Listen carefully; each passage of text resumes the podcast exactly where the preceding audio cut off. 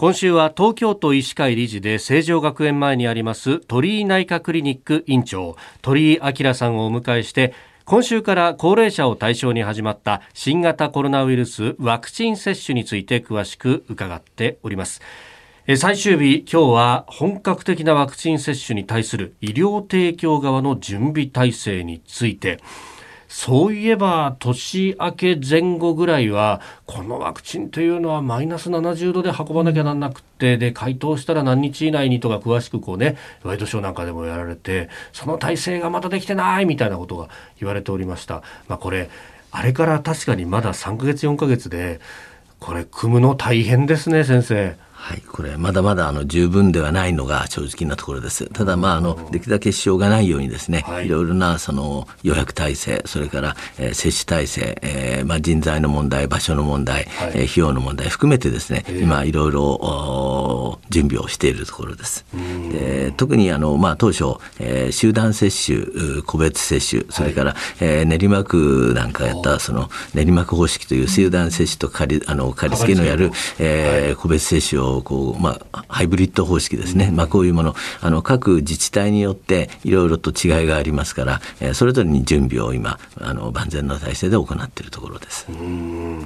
これ、ワクチンそのものも、まあ、あのね、いくつかに分けて、今まさに入ってきている最中というところだと思いますが、で、それをね、医療関係者の方々をまず先行接種でという形でやっていると思うんですけれども、この入り具合っていうのはどうですか、はい、まだまだの状態で、まあ、あの、自分も受けてない状態なんですけども、えー、これはあの、えー、順次入ってきてですねまず基本型施設と大きいところにあのディープフリーザーってマイナス70度の、えー、冷凍施設があるところに、まあ、届けられます。で、はい、さらにそれを、えー、連携施設といういくつかの、えーまあ、病院関係に届ける形になってそこで接種が行われるという形なんで、まあ、その配給のシステムとかいろいろも今構築されてて、えー、徐々に出来上がっているところです。でさらにこの後あの住民の一般の方々が打つフェーズに入ります。で、はい、えーと、まず高齢の方々はおそらく、えー、今の段階では集団接種が中心になると思いますけどその段階ぐらいから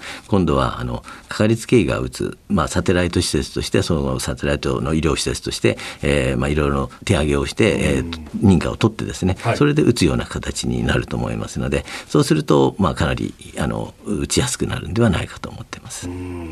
先生はあの東京都のねそのワクチン接種をどう進めるかっていうところの委員もなされていらっしゃるやこう全体をこう一つのシステムにまとめ上げるっていうのはこれはいろんなところに気付かなきゃならないですか？はいあのまあそれぞれの考えがありますし地区によっての差があります。あの23区の都市部とあとはえっ、ー、とさらにはあの多摩地区ですね、はい、それから東証部というのもありますが東京都でも違いがあります。またこれは全国になるともっと差が出てき、えー、ますので、まあそれぞれのその、えー、地域に合ったワクチン接種体制の構築っていうのが必要ではないかと思っております。